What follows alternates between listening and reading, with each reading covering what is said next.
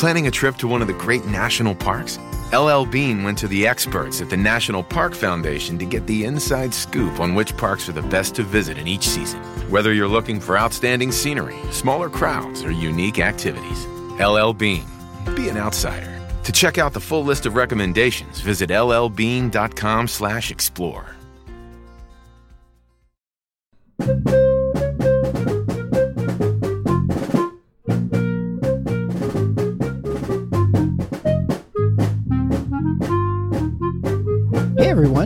welcome to The Final Four is Not on the Schedule. I'm your host Eric, alongside with expert analyst Rod. Thanks for joining us on the best MSU basketball podcast featuring an in depth recruiting, game matchup, and post game analysis. We dive deep to give you the best tools to enjoy the Spartans and impress your friends and family. Hey everybody, it's Eric alongside Rod. We're here for our preview of the Villanova game.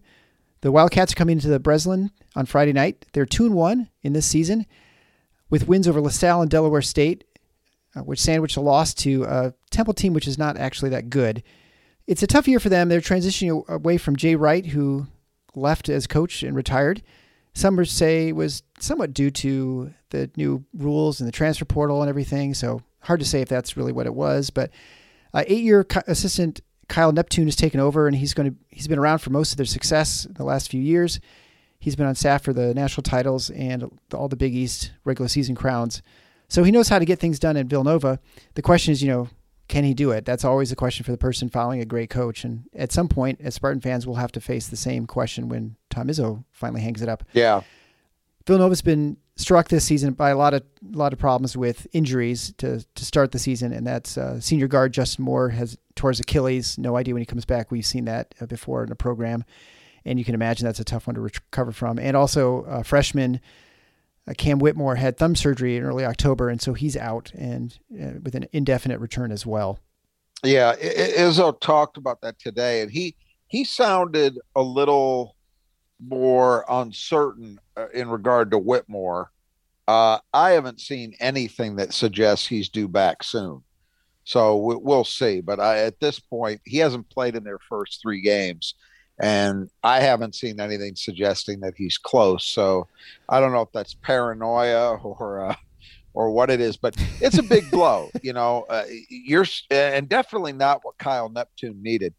You're coming in, taking over for a program that over the last eight years or so has been as successful as anybody. They've won multiple national championships.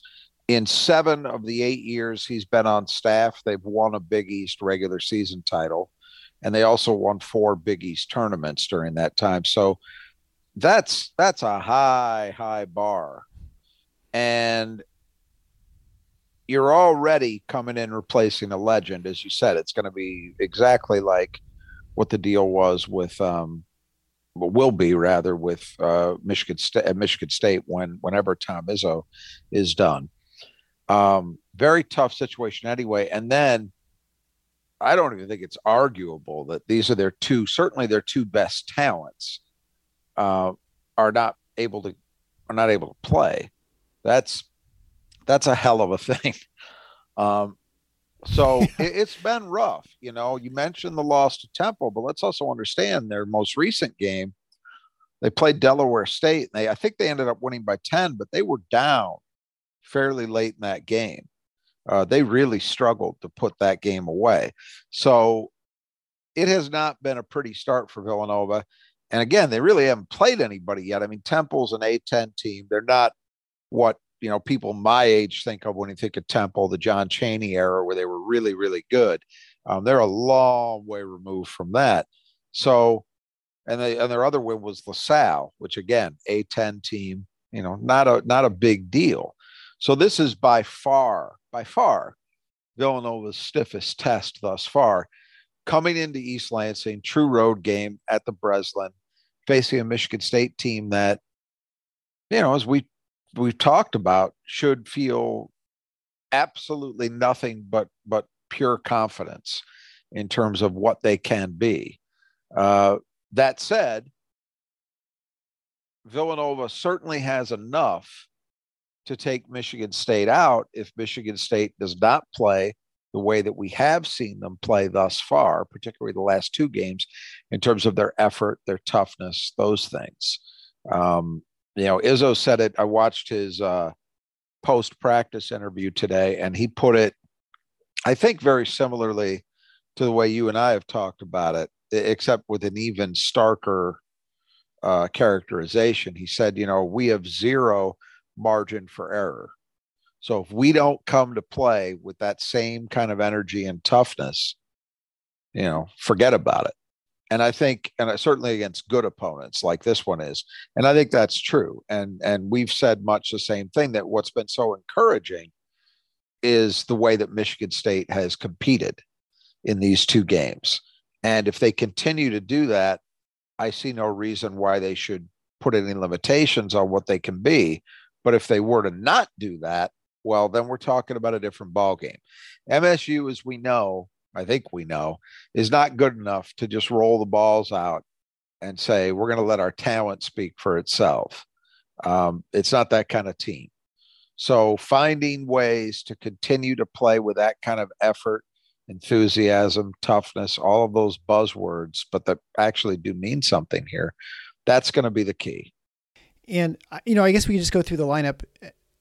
Michigan State finally is going to return back to the Breslin after a couple of days off, and then they're going to be gone for, I guess, uh, for the holiday tournament, and then they're going to go to travel to Notre Dame. So it's going to be a, essentially, I guess, three neutral court, three neutral court games and yeah. a road game right before they come back to the Breslin. So it's going to be a yeah. while. And uh, is it, and then is it the next game? Are they going to be the Big Ten games? Is that coming? Yeah, I sort of losing in, track in here. December. Of, yeah, it's. I believe I heard Izzo say today it was going to be about a month after this Villanova game, which is so unusual. I mean, if you think about even Michigan State with the schedule they play, this time of year, you know, you get past Thanksgiving and the holiday tournament, and you know maybe you've got one more road game after that in non-conference you know you you might have a year where your ace like this one where your big 10 acc challenge opponent is a road game other than that it's typically you know camping out at Breslin for several weeks. Yeah, you know, right. and not the case this year. So uh, enjoy it, fans, because this is this is the last time you're going to get an opportunity to see this team play in person, at least at Breslin, uh, for a while. Yeah, and I was actually thinking that I was going to be able to go without a lot of snow, and it although it may not be December, it's starting to feel like December outside. I don't know what it's like in your side yeah. of the state, but oh, it, is, it is. We got a decent amount of snow down here. Wise, we don't have a lot of snow on the ground, but yeah. It was really pretty, and I was just commenting to someone that this is a time in Michigan where you're like, "Oh, it's so beautiful the snow because it's still warm enough right. the ground because it, it basically you don't need to plow because it, the snow immediately melts. It's just on the trees hanging there well, beautifully. Yeah, like, that, uh, and, that then, feeling, and then about a month, it's not like that anymore. Usually lasts till you know, you can maybe justify it until New Year's Eve. And then after that, but unfortunately, yeah. that usually means we've still got at least another, you know, 10 weeks if we're lucky. Yeah, we'll have to, well, at least have good basketball to watch. And I always tell people who are moving here, I'm like, you have to find something to do in the winter to in, to uh, look forward to. Otherwise, you will go insane in Michigan with the uh, cloudiness. All right, but let's get on to the starters for Villanova. First up is Caleb Daniels, 6'4", 210 pound senior he's a power guard. He in many ways he's kind of built like uh, AJ Hoggard. He's averaging 16.7 points a game on 47, 58, and 93 shooting, and also six rebounds a game, leading the team in assists with seven. This is a good indicator. You know, Villanova is not.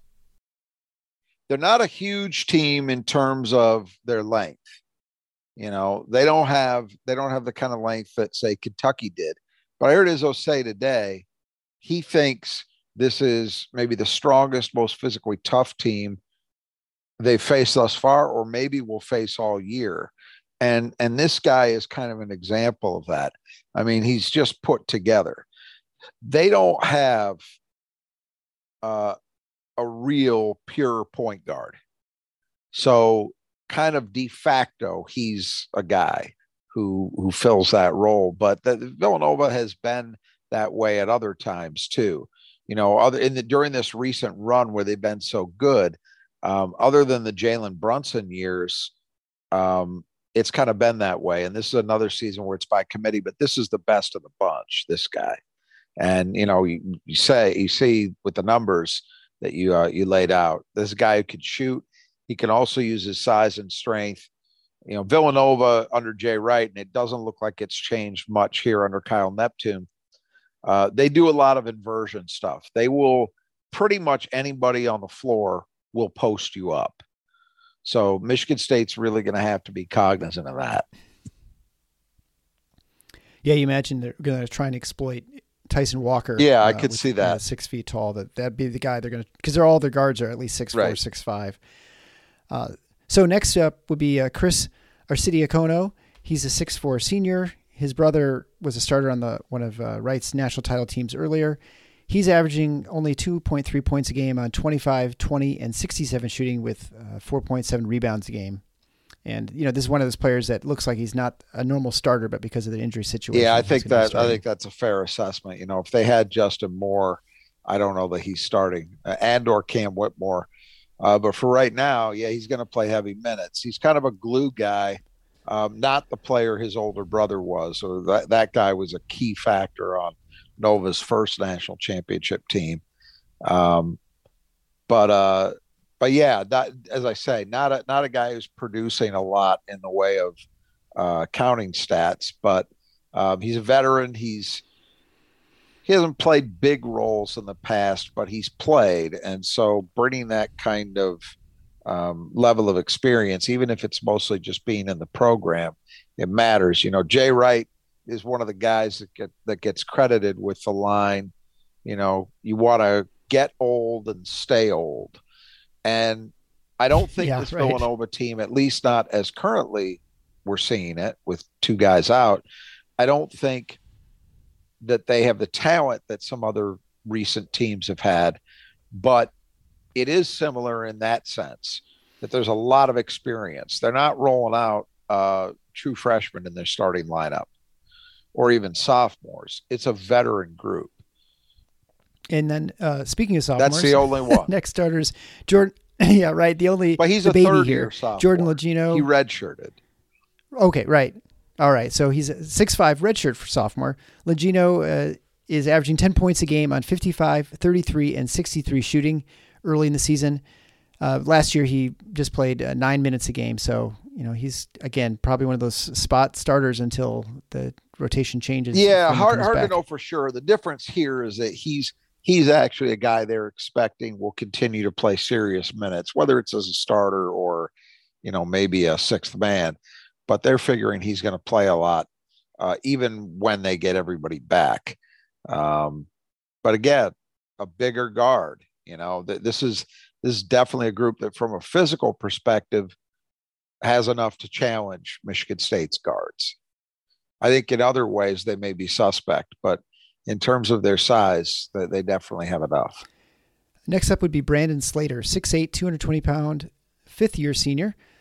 He's averaging 12 points a game and 5.7 rebounds a game, shooting 43, 17, and 100 in early going. His three point shooting is about as good as mine. Yeah, the three point shooting number is shaky, but otherwise, Slater's a really good player. And this is a guy who has been a starter, um, is maybe kind of bumped up the totem pole, so to speak, in terms of how much they're asking of him and his role with this team as compared to last year. But again, a lot of experience. He started a bunch of games for a very good team. So that's that's a nice element for Kyle Neptune to have to be able to rely on as a guy who's done it a lot and been around and part of a lot of winning. And finally, Eric Dixon, 6'9, 255 pound junior, leading uh, Villanova in scoring at 18.3 points a game on 51, 43, and 80 shooting. So, I mean, the one thing you notice that just about everybody can shoot outside of Slater, and the at least in this potential starting lineup. Um, and we'll talk about that as we as we get into um, the keys a little bit. But there's a Mady Sissoko just has this murderer's row of challenges, and this is yet another different one. You know, this is not the same kind of player as what he's seen with Tshiebwe, nor is it uh, the same kind of challenge that he saw with Drew Timme. It's yet another kind of player, but Dixon's very good. You know, he's a good enough passer that they'll run offense through him at times. As we say, he's a threat to to uh, stretch the floor. Um, and then he's got, you know, legit big man size too at 6'9, 250. So he's got a body he can throw around in the paint. So then moving on to reserves. First one to be Mark Armstrong. He's a 6'2 freshman guard, averaging five points a game on 46 and 38 shooting. He hasn't taken a few free throw attempts, and he's playing about 15 minutes a game. Yeah, and um, and that's uh, he's the one guy in this plane rotation that I think has the look of anything along the lines of a of a true point guard. Um, and they're going to ask a lot of him, even being a true freshman, something that you know doesn't typically get a lot of run in Jay Wright's Villanova, at least. But he's he's going to have to with this team. It's just the way it it it shakes out, and I think that'll be true even when guys come back. Next will be Brendan Hausen. He's a 6'4 freshman from Texas, averaging three and a half points a game in 10 minutes a game on 75 and 50 shooting. Yeah, and and his ticket to minutes is exactly what you just highlighted. He can shoot. and if he can stick shots, there probably is some sort of role for him. Next would be Angelo Brizzi, 6'3 redshirt freshman, averaging 1.7 points a game on 33 and 25 shooting in about 14 minutes a game. Yeah, and again, it's a certain kind of role. You know, um, thus far he hasn't shown uh, that he's much of a shooting threat, but um, given that he's been playing those minutes already, I don't think that's likely to change. They're going to continue to go to him because they need they need these these young guys to step forward and at least hold the fort down because uh, otherwise they're going to be in a really really tight rotation. Right and you know finally it's trey patterson six nine sophomore playing nine minutes a game not doing much uh, on the scoreboard outside of about a, averaging about a rebound a game. Yeah and, and, you'll notice that all these three these other three guys you mentioned um, are all guards. Yeah. And so they don't have much in the way of size uh, and depth. And so it's it's important that Patterson at least be able to give him a little bit of spot duty so they can um, you know they can find ways to get Dixon an occasional blow. But yeah, this is this is not a team that's got a lot going on in terms of their big man depth.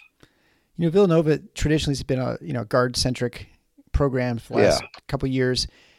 Is it? Do you think it's as important to have a point guard in that sort of situation, or do you think you can kind of get away with more of committee ball since you've got probably a lot of decent ball handlers out out, out they've, the floor? They've the done time? it both ways. You know, they've done it both ways. I mean, obviously Jalen Brunson was a tremendous pure point guard for them. Um, you know, he was a scorer too, but he could do everything you want a point guard to do. Um,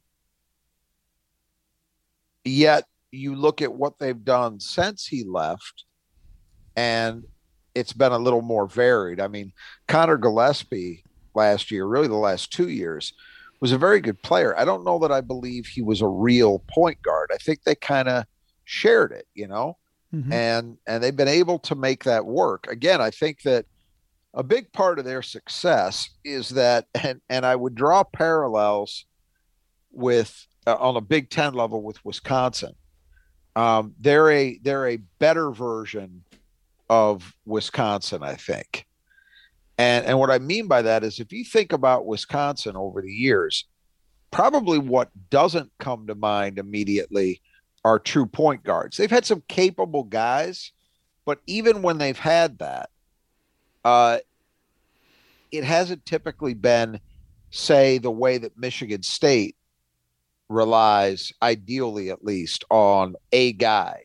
You know, Wisconsin has not had any Mateen Cleaves or Cassius Winstons. I mean, not since Devin Harris, which is a lifetime ago. Um, they've had a lot of teams where, yeah, they've got a main guy, but they run the ball through a lot of other guys too, and that works. You know, if you if you have a team that's well drilled enough that's not going to make mistakes, and Villanova typically is, I think you can get away with it. Looking at their starting lineup and even their bench, they do not have a lot of size. They have three people who are six eight or above, and um, you you would look at this and think they're they're going to struggle against teams with size. And now Michigan State's not a really particularly big team, but you look at Sissoko and Hauser and Kohler, and I suppose you know Cooper, but even Malik Hall, they might struggle with that sort of size, right? To uh, you know, especially if they get in foul Maybe. trouble at any level. It's a, it'll be it'll be interesting to watch. You know, defensively, they've they've done some different things. They played a little zone.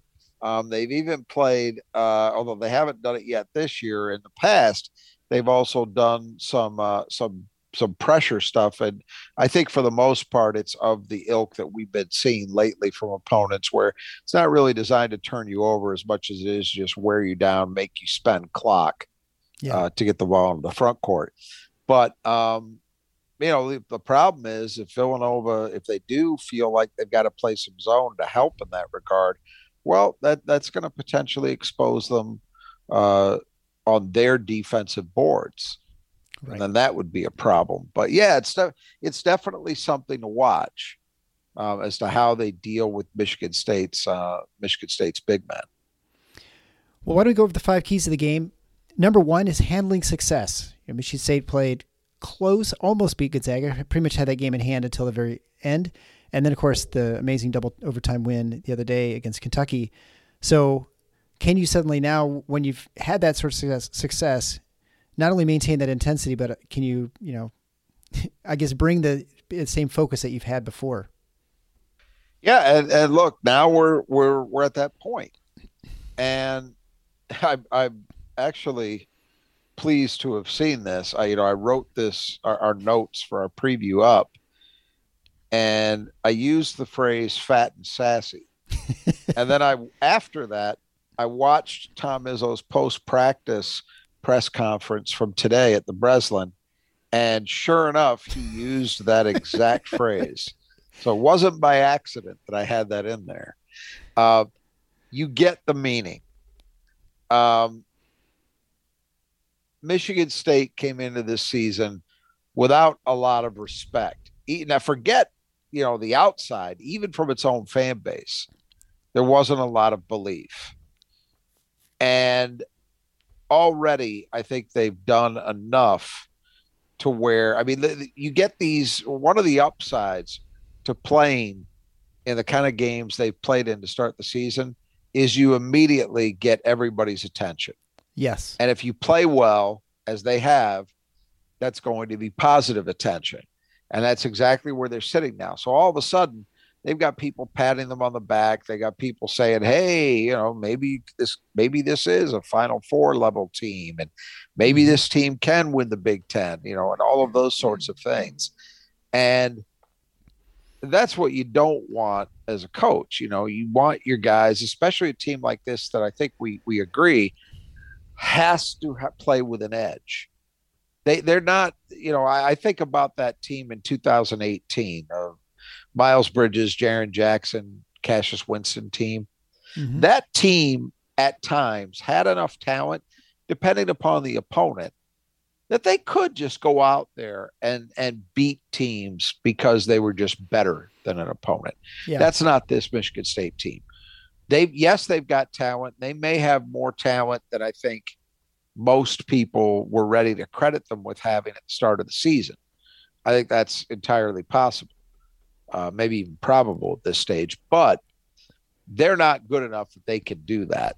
So it's critical that they keep that chip on their shoulder. The good news is Izzo said they came back, you know, they got back whatever time they got back last night, you know, one in the morning, two in the morning, whatever it was, and had a film session and then what was supposed to be a quick practice. And he said it was great. He said they were locked in, they were focused. So, so far, so good. We'll see how they actually play.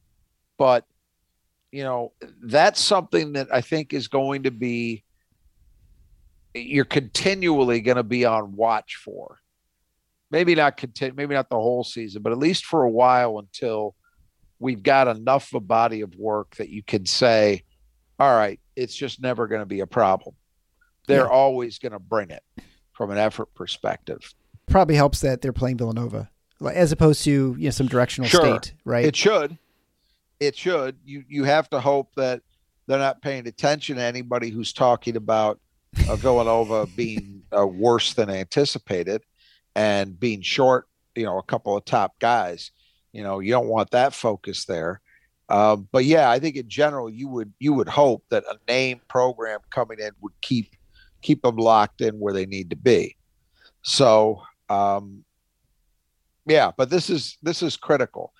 Learning how to handle success that's a different challenge.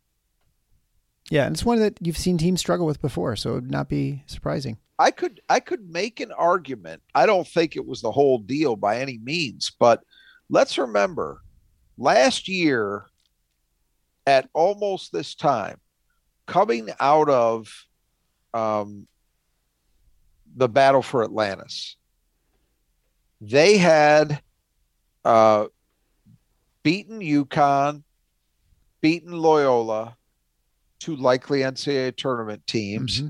and ended up being that way, and played a really good first half before kind of wearing down in the championship game against Baylor. Yeah. So there was a lot of enthusiasm for where that Michigan State team uh, might actually be, you know, and uh, and they didn't handle that very well. Pretty much, they peaked in early December until March. I think in the tournament was their actual peak, but you know that team had a little bit of success, and I don't think I don't think dealt with it very well uh, for whatever reason. This year's team already, I think this is beyond what last year's team ever accomplished with with these two games. Um, so how do they? Well, just like in life, you never want to peak in high school, and so peaking in November is sort of like uh, peaking then, right? So hopefully they maintain this. Uh, number two key to the game is the guards. So obviously Villanova's uh, has a guard centric team. They've got some guys who can post up, play differently than what Michigan State's probably used to as for guard play, but they've had probably had some trouble this season. It looks like with uh, with their guards defensively. So yeah, you know, can we exploit them and can we can we hold them back at least from shoot, shooting? And obviously they can play inside outside for their guards both you know both ways. They've been giving up a lot of points, and I've read some accounts that uh, they're concerned about it. That every every one of their three games, they've given up you know twenty point plus performances to at least one opposing guard, or at least the first two they did. Uh, and so that's something they're not used to doing. They're used to really, you know, taking away teams' best options. You know, d- during the Wright era, especially the the late Wright era, the last eight years or so. Uh, so far, they're struggling, and it's not a good thing to be struggling in that area when you got this Michigan State team as an opponent because we know these guards have a world of potential. And although they've done a lot of very good things, we also know none of the three main guys have played their A game yet.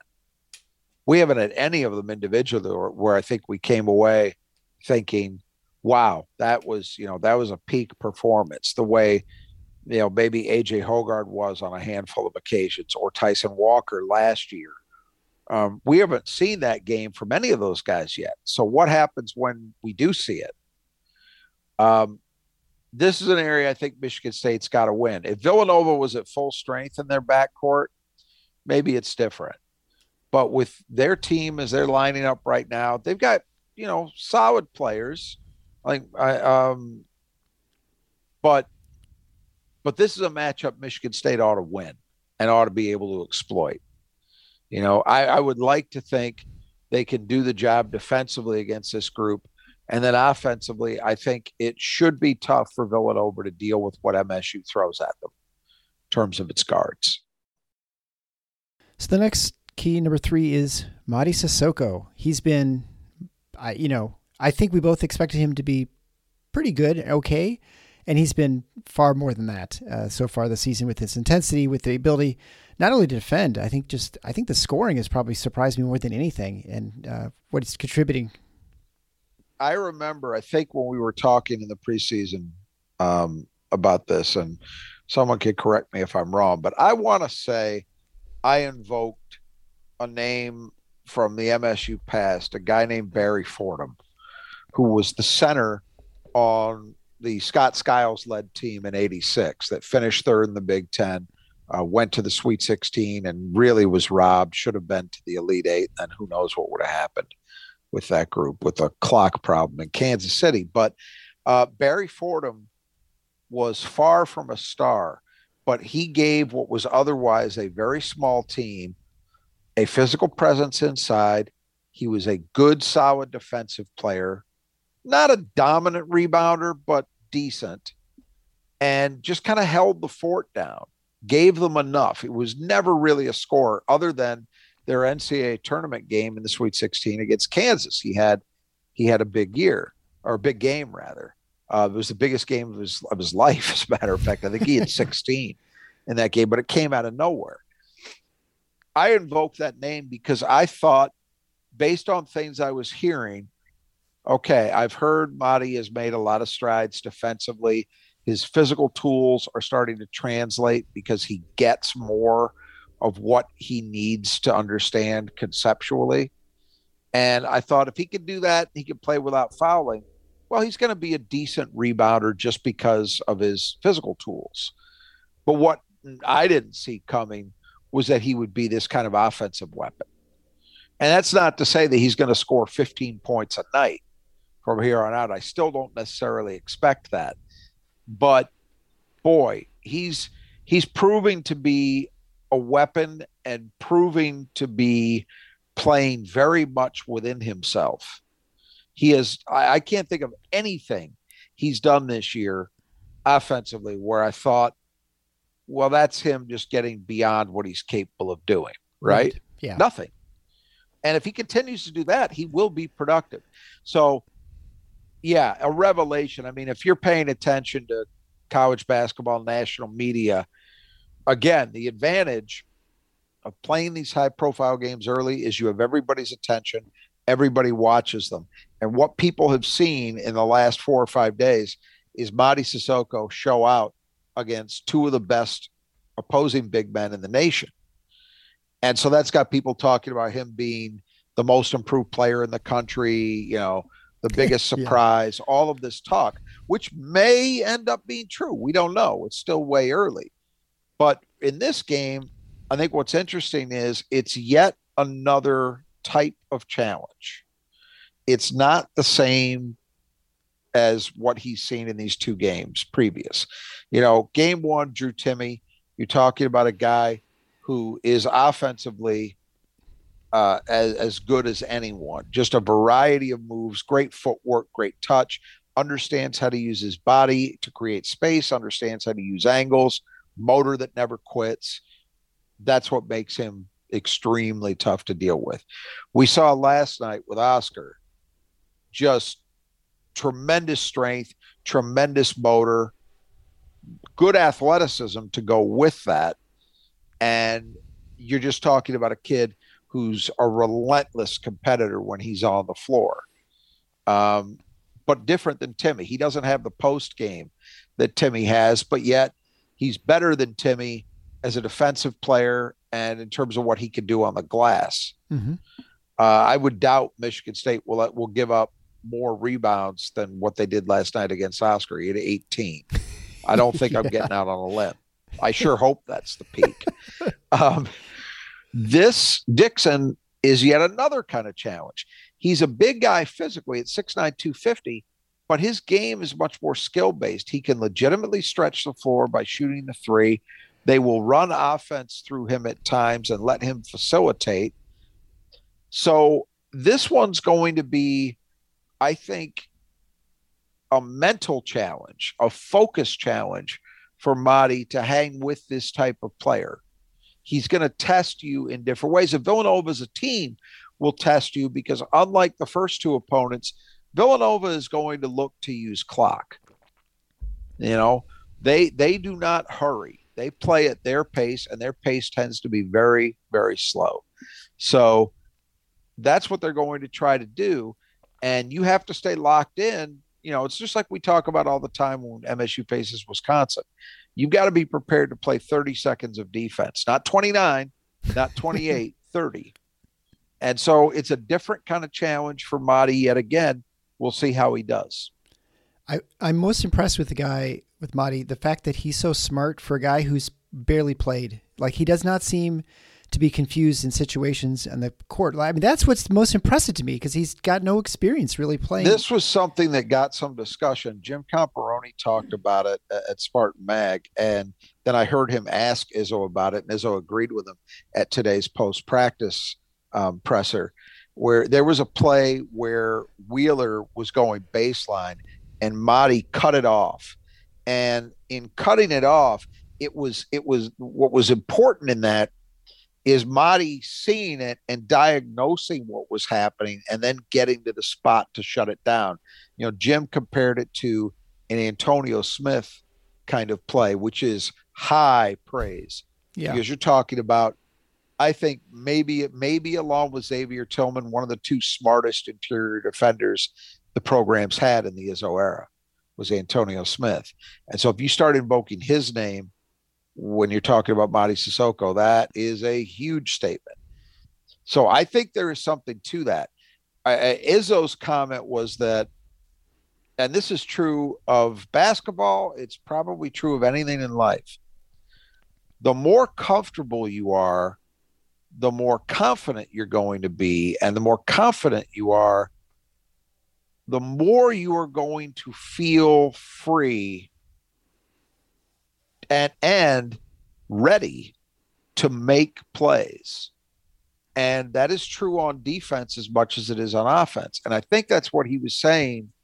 Um, that's where he thinks Mady is starting to get to. He also said that he's he's learning how much of a, a factor film study can be. That he's working hard in the film room. And that's making a difference. So, um, yeah, I, I look, I think he's ready to play a guy like Dixon, where it's a different kind of challenge. I'm just noting this is yet, just as Villanova is a very yeah. different team than Gonzaga or Kentucky was, specifically for Mady, it's yet another kind of challenge. Yeah, I think you make a good point too about the freedom of being comfortable with situations. You look at, I just have gone through my last kid going through driving lessons, and you know, you don't recognize how automatic lots of part the portions of driving are until you have until you see someone who's learning, where they have to learn how hard to press the pedals and and at some point it becomes sort of just second nature, and then you can focus on all sorts of other things besides to the mechanical things, and it makes it much you know simpler. And uh, like anything in life, once you be, get mastery of certain parts of it, you can do other things and focus on them differently. So I think it's think like about I, the classic example I always go back to in in this regard is um, I remember arguing with people for the better part of three years who wanted to tell me that Drew Naymick was not a Big Ten level athlete, that Izzo had made an evaluation mistake. And the reason they thought that is when he played earlier in his career, he looked slow. But the, the operative word there is looked not was. He mm-hmm. looked slow because he wasn't caught up yet on what he needed to do, where he needed to be, how he needed to play certain situations to diagnose what opponents were doing, all of that stuff.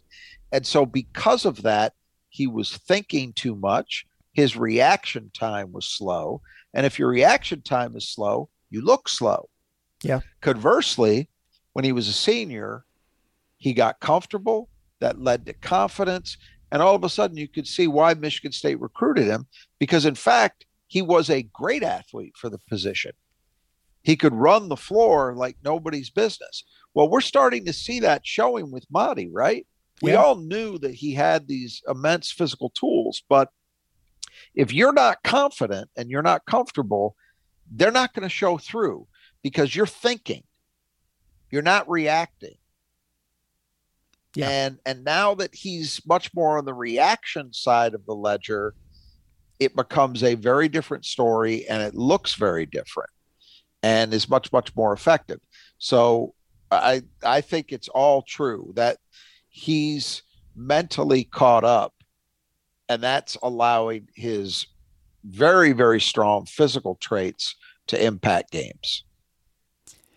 So number four key to the game is transition. We've seen glimpses of it. We, it wasn't really too much present in the Northern Arizona game. We saw it definitely in the first half against Gonzaga, and for parts of the parts of the game during Kentucky, it actually was decent until Kentucky used strategies of like a three quarter court, uh, I don't know, press or pressure at least to kind of slow things down and, and force Michigan State to to not uh, move down so quickly. But you know, I guess what can we see against Villanova? Can we catch them and get really get things hopping? Well, that, that's that's the question. Uh, you know, look, Villanova has been an extremely well coached team. I, I would think since Kyle Neptune has been part of that staff that the preparation level will continue. So you would think they would be ready for it. But it's interesting, you know, Kentucky, a program that sees Michigan State at least periodically, at a minimum once every three years. John Calipari knows very well what Michigan State wants to do. yeah and and he's a proven high level defensive coach gets his teams to buy in. This team isn't even a freshman dominated group as his often are so he's got experienced guys. And yet msu went through a run there late in the first half where they were able to get kentucky caught napping at least a couple of times on those counter blitz you know off a made yeah. field goal and and get points right back and that's against Kentucky. So if Michigan State could get that done against Kentucky, it makes me think perhaps there may be some opportunities against Villanova. And, and the reality is, Villanova is going to want to control tempo. And normally, a team that wants to slow it down is going to be successful in doing that. So, easy baskets, baskets where you're not going against a set half court defense, are at a premium. And so the more of those you could get, the better. So we'll see what MSU is able to get done. And I also think, again, the lack of familiarity Villanova as a program has with MSU, there may be a few more opportunities than there would normally be, just because I think it's tough to simulate what Michigan State does. Right. Well, number five is uh, not surprisingly turnovers, but we didn't have defensive rebounding, so that is you. Were, to your credit, you said you would take it off the list if they show they could do it.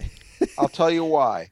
Um, I, not only Michigan State's performance for much of this season so far, but the entire game against Kentucky, really. Right. Mm-hmm. But Villanova does not have a look of a very good rebounding team right now. Yeah. Now right. I could have added it as well. They need to have an advantage here and and win the rebounding battle, you know, meaning Michigan State wins it, uh, and that that probably is is a legitimate point. But uh, I, I just thought turnovers were the bigger deal.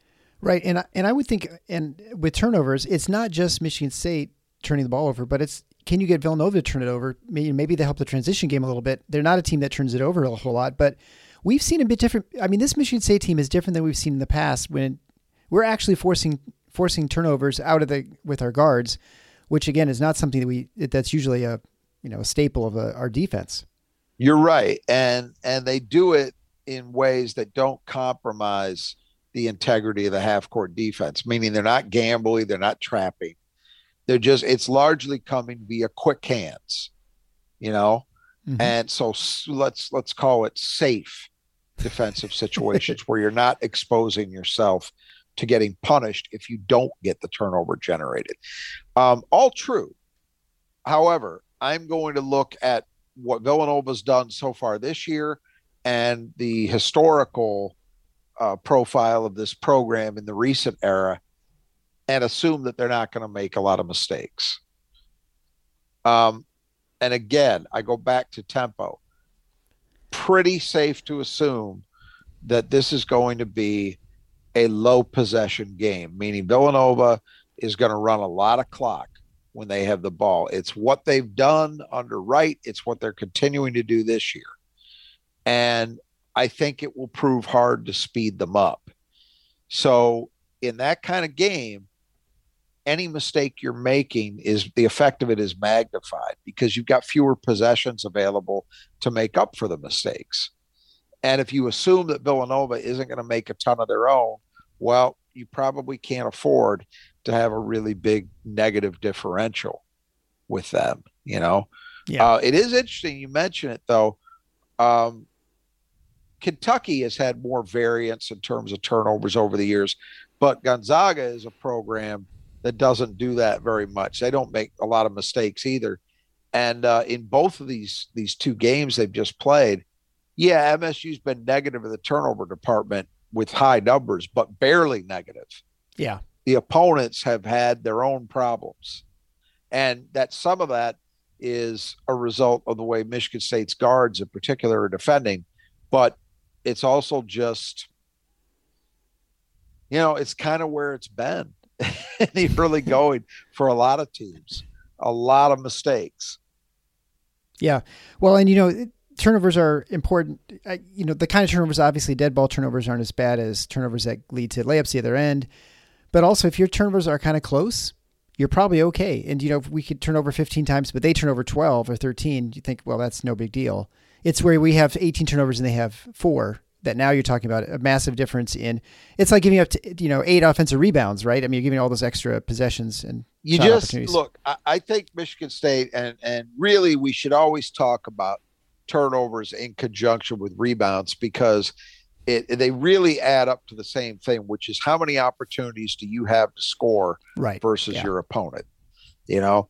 And so we've said this before. The reason that turnovers have not mattered as much over the years, or, or maybe to put it a better way, why Michigan State has been able to succeed the way they have, even when they generally have high turnover numbers is because they've made it up and then some on the boards. Mm-hmm. You know, the problem the last two years is we really haven't seen that dynamic in play. They had the usual turnovers, they didn't have the usual rebounding advantage. Um, I think in this game, Michigan State should have an edge on the glass, given what I've Villanova's lack of uh, height um, I know Izzo, you know, believes, and you can look at it when you look at their physical tools that they're a strong team physically, but you know they've been out rebounded by eight on the offensive boards in their first three games, and none of those teams are you know considered great rebounding teams with a ton of size or any of that. So it's an issue for Villanova. So it could be that Michigan State has a turnover deficit, but makes up for it on the glass. But I think you know, Izzo talked about it today at the post practice discussion with media, um, particularly with regard to AJ Hoggard. He he wants to get the the unnecessary mistakes, the silly mistakes, the forced mistakes out of the equation for him. And you know, I'll I'll give um, I'll give Spartan Mag uh, a nod, which I, I frequently do here because they they do of of the media outlets they do by far i think the best job of analysis on this stuff. And uh, paul Konyndyk was talking a lot about aj specifically having issues in that game with selfishness. Mm-hmm. and it might not look that way to everybody and people can look at the stats and say well he had nine assists. How can you say he played selfishly? But what he's referring to are is this AJ Hoggard, we know, has outstanding court vision. So it's not credible for him to say in a play, Oh, sorry, man, I missed you. I didn't see you. Because he sees everything. We know that. yeah. There were several plays last night where he had a guy open, but decided to take it on trying to get to the rim and score himself instead. And no, it wasn't like he was. Th- I think people think selfishness has to be, um, you know, I'll, I'll, I'll go old school on this, an Antoine Joubert brickfest, where you know you got a guard tossing up twenty five shots from the floor. It doesn't have to be expressed that way. It can be much more subtle than that.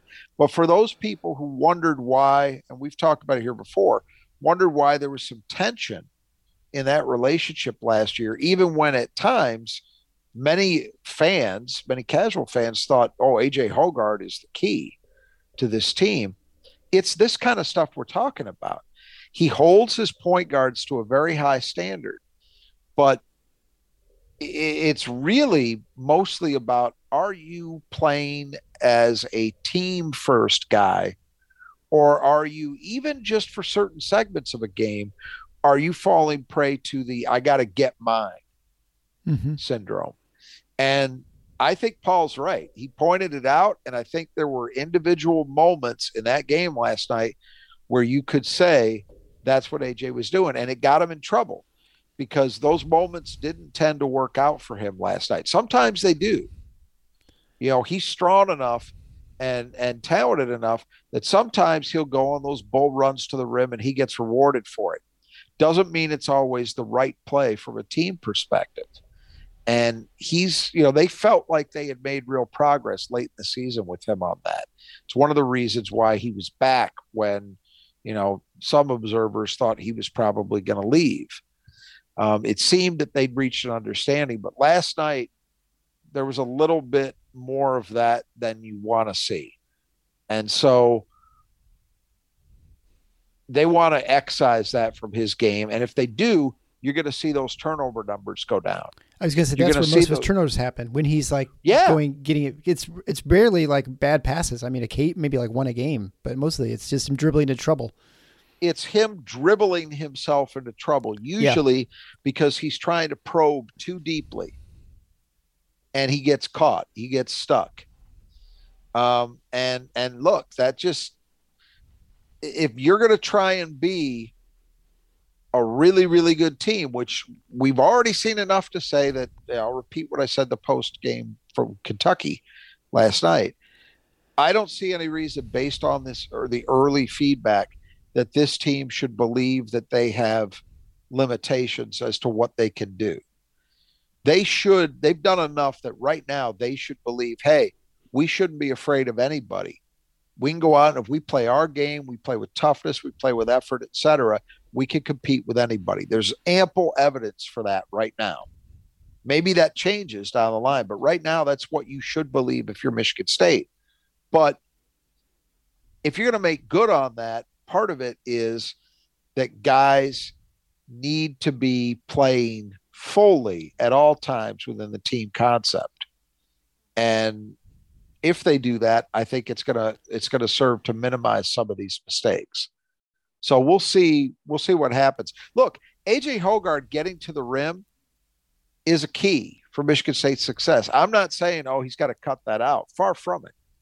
But he's got to pick his spots. Yeah. He's got to he's got to be aware as we know he is of what his teammates can do where they are and if somebody else has a better shot.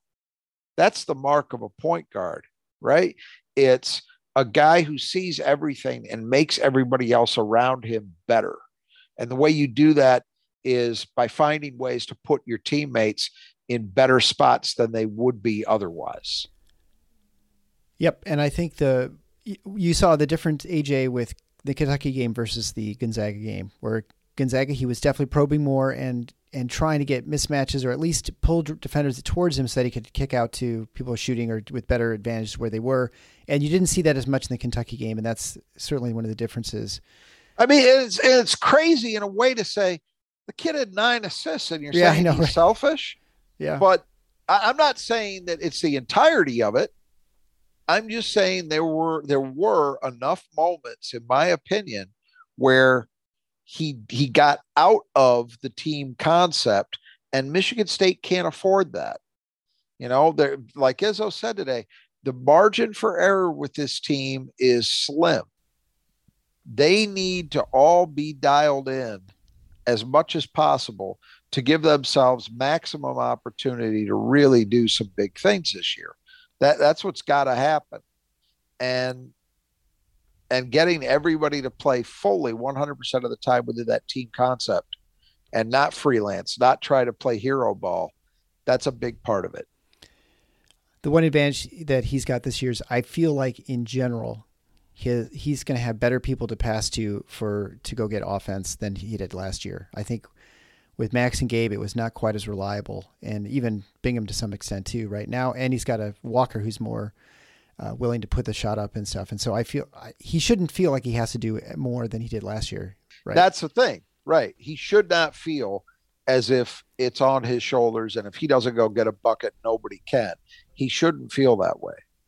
Well, the game's coming up in a couple days. Uh, Michigan State's a five point favorite uh, per KenPom, which means they're, since it's a home game, they're probably a two point favorite or three point favorite, I suppose, uh, on a neutral court against uh, Villanova. Uh, I'll be there at the Breslin Center watching it and hoping for good results. I think this is a this is a key. Again, this just as last game was important for Michigan State to maintain that same intensity going to uh, that they had on the Gonzaga game. Can they maintain it after a you know a thrilling win and one that's a big program win? You've got to come home and you got to protect home court and you've got to beat a team that you should beat. And I think we both think that this is a team that's very beatable right now. They should, they should yeah, be, yeah given that Villanova is is not playing well at the moment and they're down a couple of guys, yes, at home, this is a game you should feel if you're Michigan State that you win. Um, it's all it's big for a couple of other reasons. One, they're only still in the middle of this gauntlet. So right, yeah. You you want to continue that positive momentum that you've established and you want to carry that. You want to go to Portland for, you know, three games in four days feeling good about yourself. Mm-hmm. right? Mm-hmm. Yep. And the only way you're going to do that is if you play well in this game. So it's important from that perspective. But then here's the other one.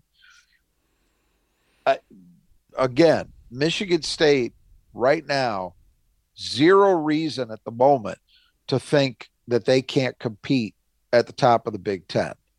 You know, there's some other good teams, but ever we've talked about everybody in this league has flaws. And right now, Michigan State's the only one that's really beaten anybody with a pulse. So they should they should feel confident at the moment that hey, we can we can dream big. It's not crazy. It's not beyond us, right? You should feel that way. But if you're going to accomplish those types of things, you think about this setup. This is no different than say, and I'm not looking at the Big Ten schedule, but just say theoretically in February, you go to West Lafayette and you beat Purdue. Big road win, right? And then three days later, you come home and you're yeah. facing, say, Illinois or Ohio State at the Breslin. Well, if you want to win a Big Ten championship or even stay in the hunt for it, you win that follow up game. You don't do this in out in out right. sort of thing. Yeah you know so it really does simulate the effect of what you're going to be dealing with come january you know and again if you want to if you want to think about accomplishing those things that's the kind of thing you got to do yep and that's what you hope with a senior uh, senior Layton. i mean this is an old team right they are they have a lot of players who are in their late 20s right 22 or something exactly that um within a few weeks, I can't remember when exactly it happens. And Mady, I believe, is the guy, is the last one to turn 22. Everybody in their lineup will be 22 or older. Um, that is remarkable. And that is probably an under commented upon element of this Michigan State team. Now, that doesn't mean they're all quite that, you know, Mady's case, he's not that experienced as yeah. that number would suggest from a basketball point of view. But you know what? The other guys are. Mm-hmm. I mean, Hauser and Hall and Walker and Hoggard have all played a ton of basketball games in their career. So when you think about it from that perspective, this should be the kind of team that can do some things in part because they are so experienced. We pay i'm even including us in this. I don't know if anybody if i felt really paid enough attention to that aspect of this michigan state team you know? Yeah. That no i think it, they were going to have us off and and you know look at that game last night uh, against kentucky as an example in late game situations when everything was on the line Michigan State was the poised, calm team that executed. Malik Hall, a guy who's been much maligned over his career from, oh, he fades, he's in and out, you can't count on him, he's inconsistent. Back to back made huge plays. The second one in particular, just tremendous calm to make that pass fake to get himself enough room. He knew exactly what he wanted to do, and he went out and executed it. You know, um, that's the advantage to having guys in that situation, and and that could be a big deal. You know, we're we're going to find out in this game. What I think is interesting is they're playing another team that has a somewhat similar profile. You know, so Villanova. Yeah. One thing I, I will give that team is there aren't going to be too many things in that in this game that they haven't seen before in some way, shape, or form. Sure. Yeah, absolutely. And I think that was true about Michigan State. I saw, I can't remember who it was that I was listening to. Some national media figure was talking about how they felt that Michigan State, part of the reason for success last night was that they'd gone through it against Gonzaga. Yeah, right. And maybe, maybe not, but the the there's no question that the the execution was far better in in the Kentucky game in those big moments as opposed to you know the the play made down the stretch to try to win the game against Gonzaga. Um, but I think it goes beyond that. I think it goes back to all of these guys or a lot of these guys having been in these situations countless times, and eventually, maybe at a certain point, you've just seen enough of it that you're no longer rattled. Yeah, because Michigan State in the clutch against Kentucky, that was as poised a performance in high pressure situations, high pressure moments, as I can recall in a while. I mean, they hit seemingly every free throw when it mattered. Um, executed offensively when they had to have it twice. Um, that's impressive stuff. Yep, no question we'll see where this team can go, and certainly we'll start again with Friday night against Villanova. I'll be enjoying my ice cream sandwich at the Breslin Center and try to ignore the heckler behind me. Uh, I would encourage you, if you have not yet had a chance, please leave a written review and five star rating for our show on your podcast player. It helps us a ton with the uh, with being noticed by other Spartan fans. Continue to recommend it to your friends. As I mentioned, I think with the last show, this show is now like a top 50 basketball sh- podcast in America, and that is we owe all to you, and we're uh, really humbled by that listenership, and we hope we bring the the content that you want. And I think this is this is why I've been so excited to be part of the show too. Uh, so until next time, the Final Four is on the schedule. Go green.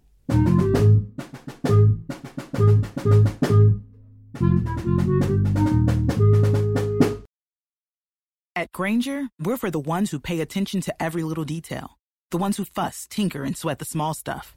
Because you know the tiniest thing can make the biggest difference when it comes to keeping business moving. We get it. We're the same way, offering access to product experts to help you quickly and easily find what you need. So, whatever your industry, you know you're always getting professional grade products. Call, clickgrainger.com, or just stop by. Grainger, for the ones who get it done.